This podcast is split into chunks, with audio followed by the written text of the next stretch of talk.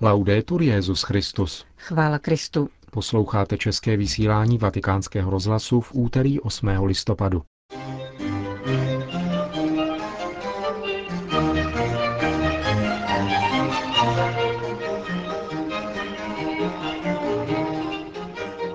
Audienci členů předsednictva Kanadské biskupské konference u Benedikta XVI. O vatikánské konferenci věnované kmenovým buňkám a dalších událostech uslyšíte ve spravodajství naší rozhlasové stanice. Po něm vám přineseme další část našeho cyklu o poutích a putování od Václavy Benešové. Hezký poslech přejí Johana Bronková a Milan Glázer. Zprávy vatikánského rozhlasu. Vatikán. Jak informuje tiskové středisko Kanadské biskupské konference, svatý otec přijal včera na soukromé audienci její předsednictví. Monsignor Richard Smith, arcibiskup Edmontonu, svatému otci předal první výtisk nové kanadské edice římského misálu v angličtině s věnováním.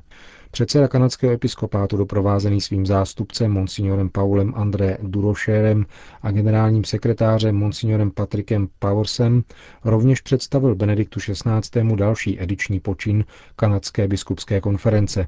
Jejím více svazková řada nazvaná Svatá místa, geografie víry, která byla zveřejněna u příležitosti otevření nové budovy semináře svatého Josefa v Edmontonu. Nové vydání římského misálu pro anglofonní věřící bylo oficiálně uvedeno při posledním plenárním zasedání Kanadské biskupské konference v říjnu a jeho povinné užívání při eucharistických celebracích římského ritu v angličtině vstoupí v platnost o první adventní neděli. Vatikán.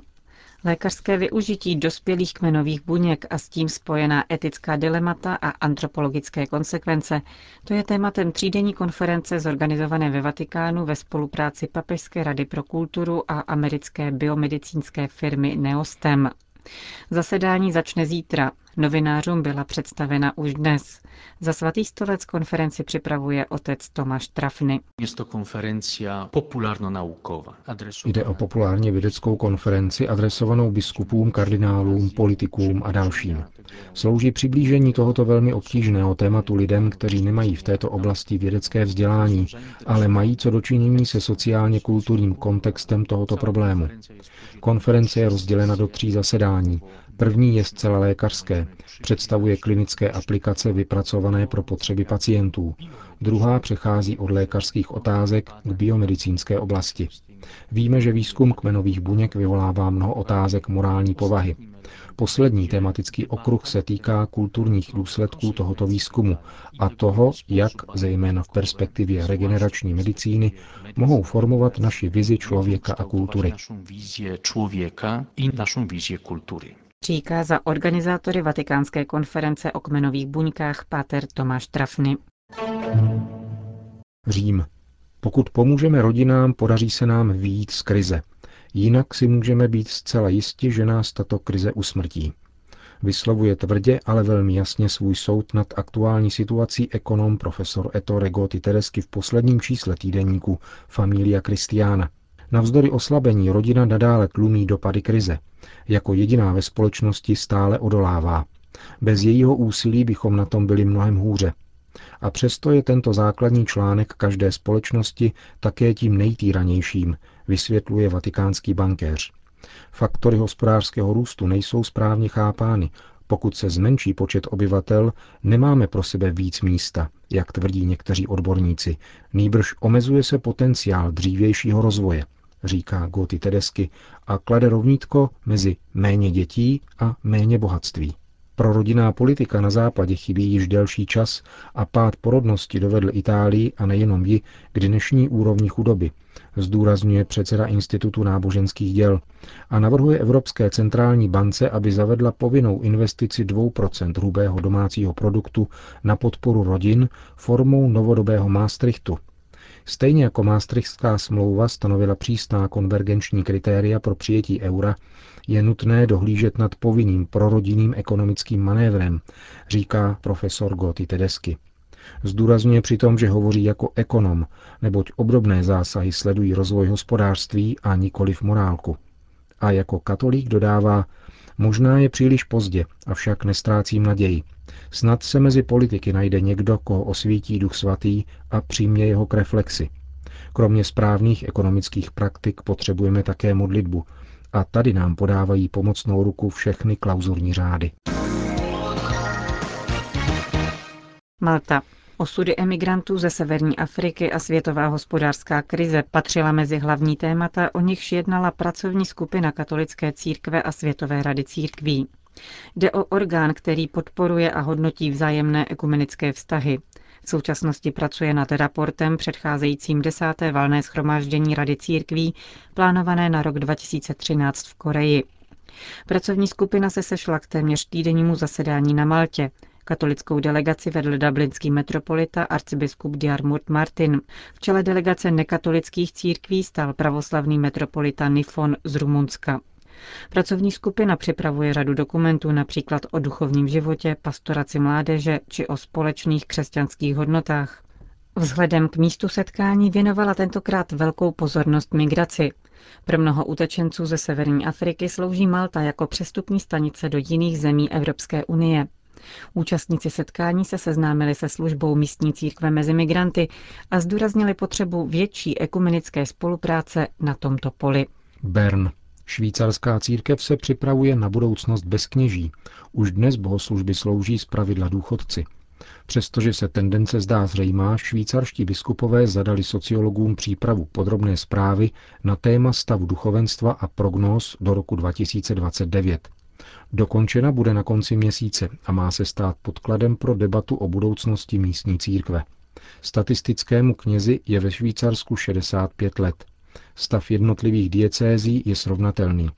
Poměrně dobře je na tom jedině italskojazyčná diecéze Lugano, kde je věkový průměr 61 let a 44% kněží nedovršilo 55 let. Arndt Binker a Roger Husistein, sociologové, kteří průzkum provádí, ale naznačili, že situace povolání v katolické církvi není výjimečná. Sdílí pouze osud protestantů, kteří se už dávno potýkají s nedostatkem pastorů. Turecko. Antická křesťanská svatyně, ve které se odehrával druhý nicejský koncil, byla přeměněna na mešitu. Rozhodla o tom turecká vláda. Jsme zarmouceni, nikdo nám to neoznámil, ani se nás neptal na náš názor. Doposud to bylo muzeum otevřené pro všechny, říká předseda tureckého episkopátu. Arcibiskup Ruggero Franceschini však celou záležitost dále nekomentoval, aby napjatou atmosféru nevyhrotil.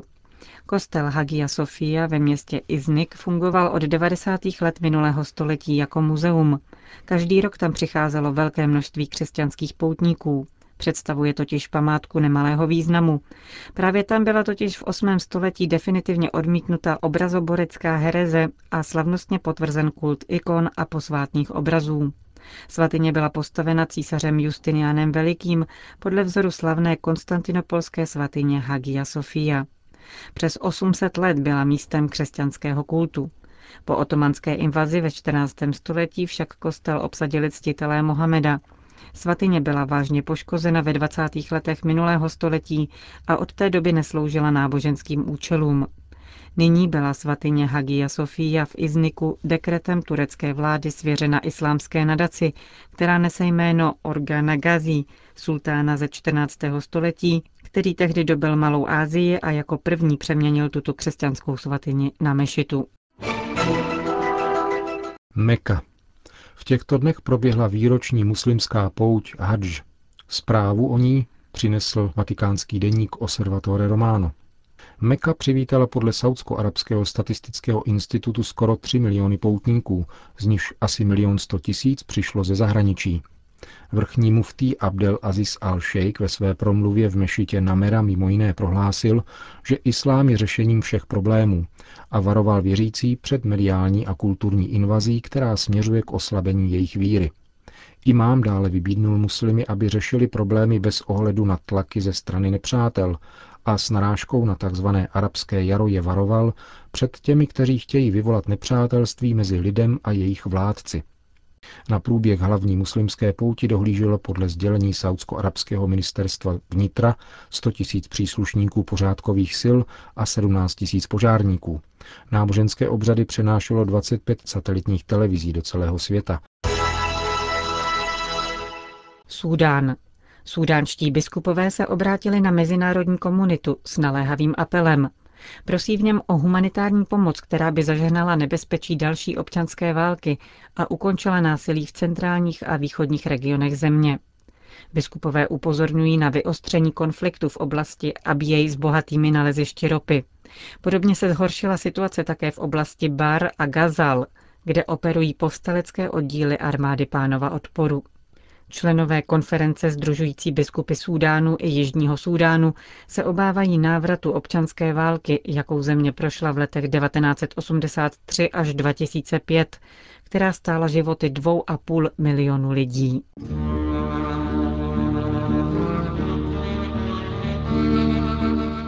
O poutích a putování.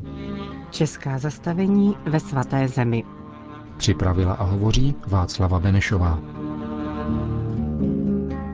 Vážení posluchači a poutníci, dnes zastavíme svoje kroky v Jeruzalémě ve starém městě. Projdeme-li Javskou bránou a vystoupáme-li po strmých schodech až na samotné hradby a zadíváme-li se severním směrem, uvidíme kostel, u kterého vlaje vatikánská vlajka a který patří k latinskému patriarchátu v Jeruzalémě. Pojďme se ale nejprve seznámit s historií tohoto místa.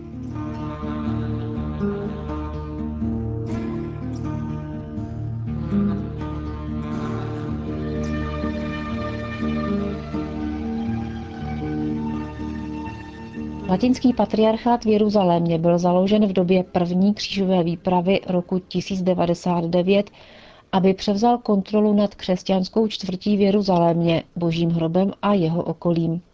Když svaté město napadl koncem 12. století sultán Saladin, patriarchát se přesunul do Akre, dnešního Aka, odtud po jeho pádu roku 1291 na Kypr a nakonec roku 1374 do Říma roku 1847, tedy po více než šesti stoletích, jej papež Pius IX. v Jeruzalémě obnovil.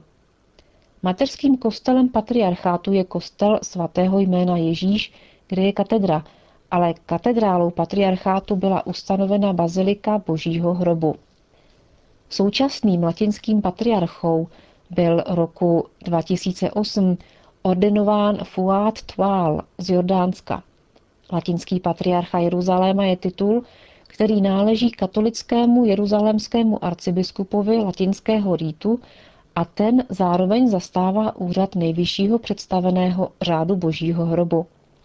Jeruzalémská arcidiecéze vykonává jurisdikci pro celkem 70 tisíc římských katolíků ve čtyřech státech, v Izraeli, na okupovaných palestinských územích, na Kypru a v Jordánsku. Proč jsme se dnes zastavili právě zde? Protože po druhé moravské pouti do svaté země roku 1910 jednal spolek poutníků diecézí moravských do svaté země o daru pro patriarchální kostel.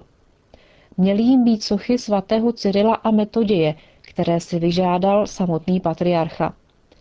I když první světová válka realizaci tohoto slibu zmařila, Sochy se podařilo instalovat v pozdějších letech do jedné z bočních kaplí. Při dalších poutích do svaté země byly patriarchovi odevzdávány značné dary pro misie patriarchátu, jako například mešní roucha, kalichy, ciborium a monstrance. Vážení posluchači a poutníci, až jednou zavítáte do Jeruzaléma a uvidíte poblíž Javské brány vlád vatikánskou vlajku, vydejte se tím směrem. Dovede vás do míst, kde naši předkové díky svému nadšení, své víře a nemalým finančním obětem nesmazatelně spojili historii naší země se svatou zemí. Od mikrofonu se s vámi loučí Václava Benešová.